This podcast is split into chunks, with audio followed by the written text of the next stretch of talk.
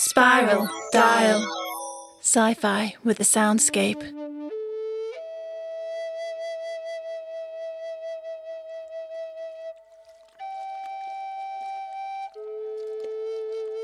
Her head hurt. She tasted blood in her mouth.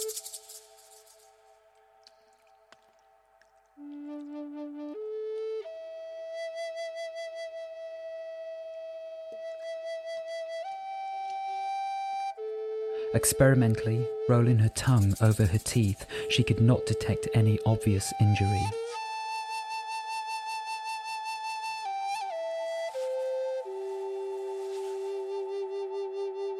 The sound of the waterfall seemed to surround her. She was soaking wet, shivering, and covered in silt.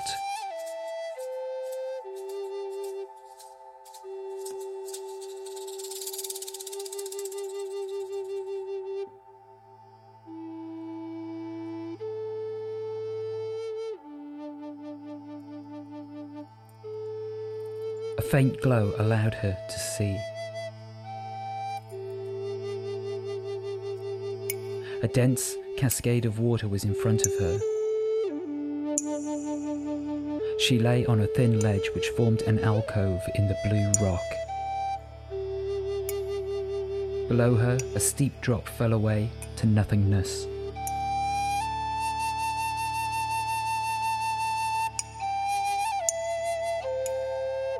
She must have fallen through the waterfall, she thought.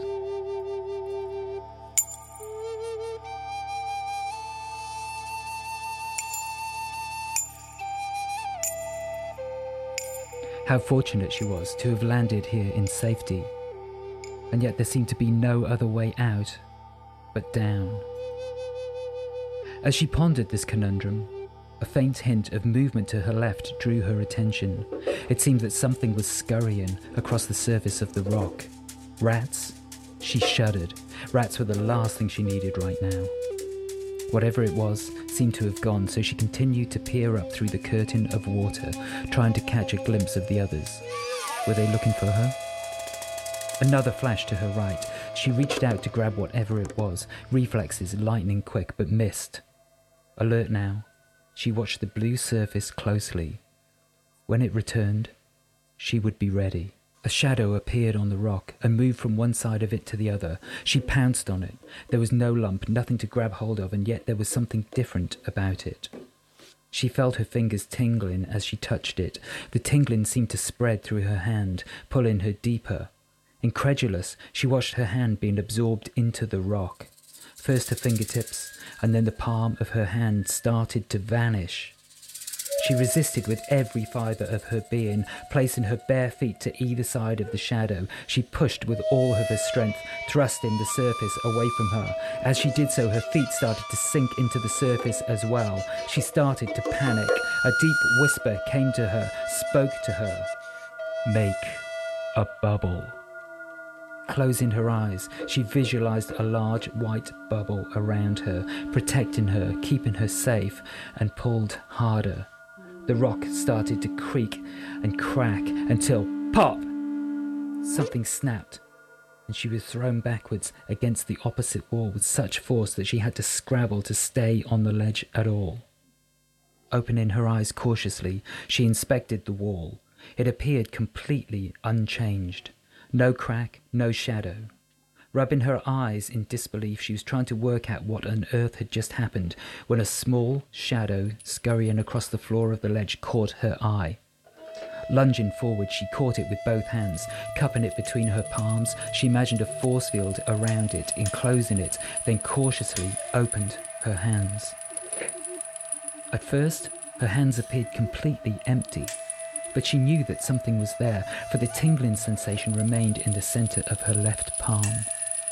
Holding it up to the light, she caught a faint glow and realized that it was not a shadow at all. The light seemed to be altered by passing through it. Craning her neck to the left, she fancied that she saw a rainbow, arcing from her left palm directly to her forehead. Garnet, she whispered, remembering what Archie had told her earlier. I am Pyrope, a soft, high pitched voice uttered. Welcome, sister. I have come to take you home. Jessica was so startled that she almost dropped it, but held fast. I, I, I don't have any sisters, she stammered.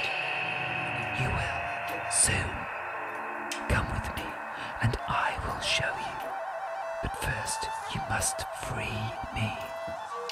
The voice was unnerving, seeming to emanate from nowhere. Jessica could not detect any vestige of a face. The being appeared to consist solely of light and shadow. From every angle, it appeared a slightly different colour. Free you? Jessica considered her options. Stranded on a ledge in the middle of a giant waterfall, they appeared to be severely limited. Why were you stalking me, and how were you pulling me into the rock? You will see. Down here, everything changes. The crystal seemed to become still, and the tingling sensation lessened somewhat. What are you? Jessica wondered. I cannot stay here for long, the voice replied. My energy is fading. Release me, and I will show you. Jessica kept her mental bubble strong. What if I don't release you? Then we will still be sisters, but I will become part of you, and you will be on your own in this place. Hurry, or it will be too late. Jessica allowed the bubble to dissipate and saw a flash of light leap from her palm onto the floor of the ledge. Come with me, the voice said. Come with you where? Jessica replied. Into the rock.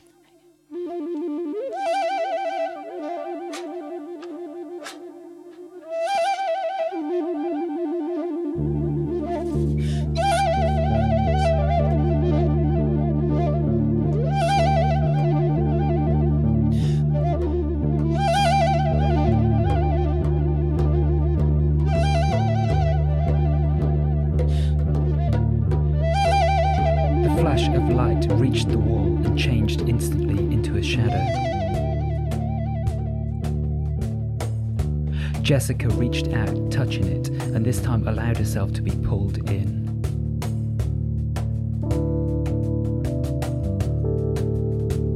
There was no pain, only a tingling sensation, as if she had stepped into a cool shower. She could see only Once more, she had no arms, no legs, but she could feel her arms, and her left arm was damp. Something pulled on her right arm, dragging her forwards.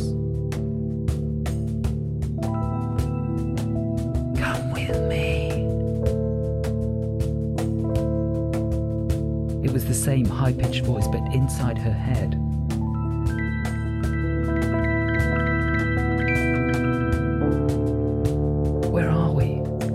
Jessica formed her best bubble and popped it, visualizing a shard of rock this time. It made a satisfyingly deep tone.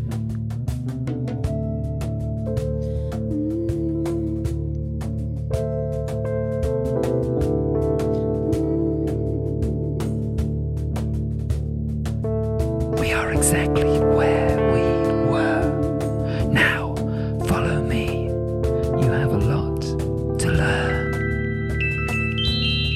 Jessica felt herself pulled down and away from the dampness. No, stop! What about my friends? Friends? The voice sounded skeptical. Is that what you call them? Friends? Jessica hesitated. Yes, they are my friends. They saved my life. Both of them. Are they safe?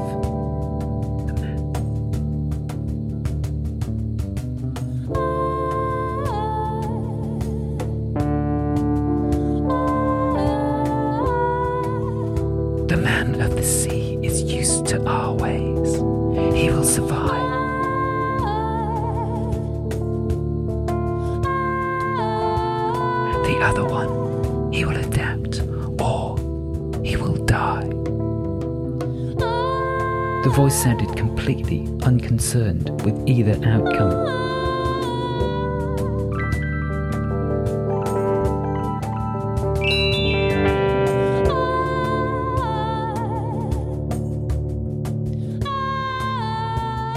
We can't leave them. We must go back, Jessica protested.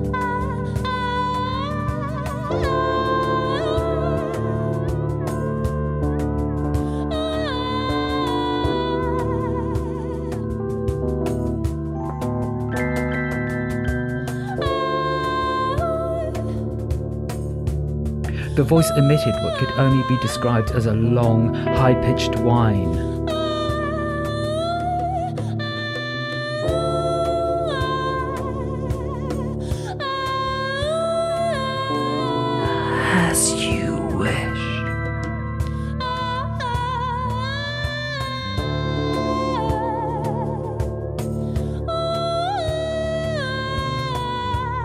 Jessica found herself pulled up and back through the coolness to a high, still place.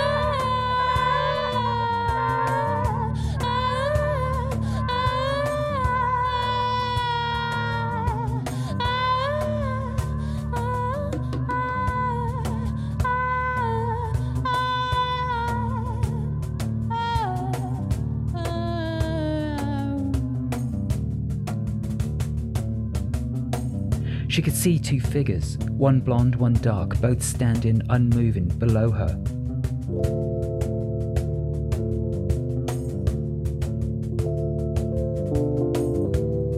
Archie! she shouted. He did not respond.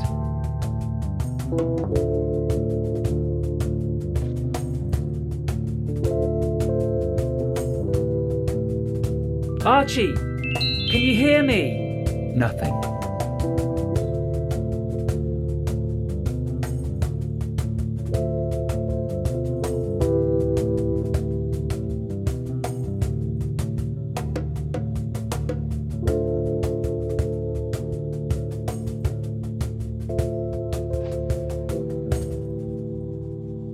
She deliberately pushed forward and down and felt rather than saw one hand emerge into the dampness before she was pulled roughly back by the scruff of her neck. You cannot help them that way. You will only fall. The creature still accompanied her. Frustrated, Jessica asked, What do you mean? Where are we? How is it that I came with you into this place? We are part of the earth. You have been chosen to become part of the earth too. They will never be one of us. It is beyond their comprehension. They see only a waterfall, and still it draws them in. Jessica decided not to dwell on the process of becoming part of the earth. She felt herself undergoing some form of transformation. That much was true. It was much easier for her to focus on the others rather than worry about her own predicament. What do you mean, only a waterfall? What more is it? Jessica asked. Listen to the sound. That long, low note continued, mixing with the sounds of the cascading spray. What is it? What makes the sound? Sound, earth, life, light, they are all the same. We are all only vibrations, disturbances in time. The sound we are in in this moment is created by earth and water coming together as one. Over time, the sound will change as the earth changes. Those caught within its grip must become one with the sound or remain forever hypnotized by it. So you're saying they will remain there forever? What will they eat? Eating was only the start of it. She hated to think what the bathroom facilities were like down here, even worse than Archie's cabin, if that were at all possible. Your mind is still attached to the prosaic and functional. You will find out that these matters concern you less the more time you spend in the earth. Come. She felt a gentle pull at her heel. She formed a stern bubble around herself, refusing to move. No, I won't leave them. They will die here. Death is not the end, sister. Their energy will live on in the earth, as does ours. The pulling sensation remained, but Jessica remained still. For the first time, she felt some sense of control returning to her. You may be right, but I'm not going anywhere until we get them out. If you want me to come with you, you're going to need to help me. Before the creature called Pyrope could respond to her, the rushing sound was distorted by a dreadful creaking noise. A terrible shock passed through her, threatening to rip her apart. She kept the bubble strong with some effort as the sound passed. Quick! Pyrope gasped. There is disturbance. We must descend immediately. No, Jessica held the bubble strong. We must take them with us. As she spoke, the creaking sound returned as if the waterfall were falling through decaying floorboards in a decrepit house, swaying from one side to the other as it shook them. The rhythm reminded her of footsteps. He's still coming after us. How do I free them? Pyrope, tell me. Jessica spoke with every inch of authority she could muster. Pyrope spoke, reluctantly. We can create a disturbance. It will only be temporary, mind and dangerous, but it will give them time to escape the trance. Well, what are we waiting for? Let's do it. Show me how. First, you must release me and stay back, Pyrope instructed. Jessica hesitated. Hurry, or we are all lost. Jessica relaxed her hold on the bubble while remaining on her guard.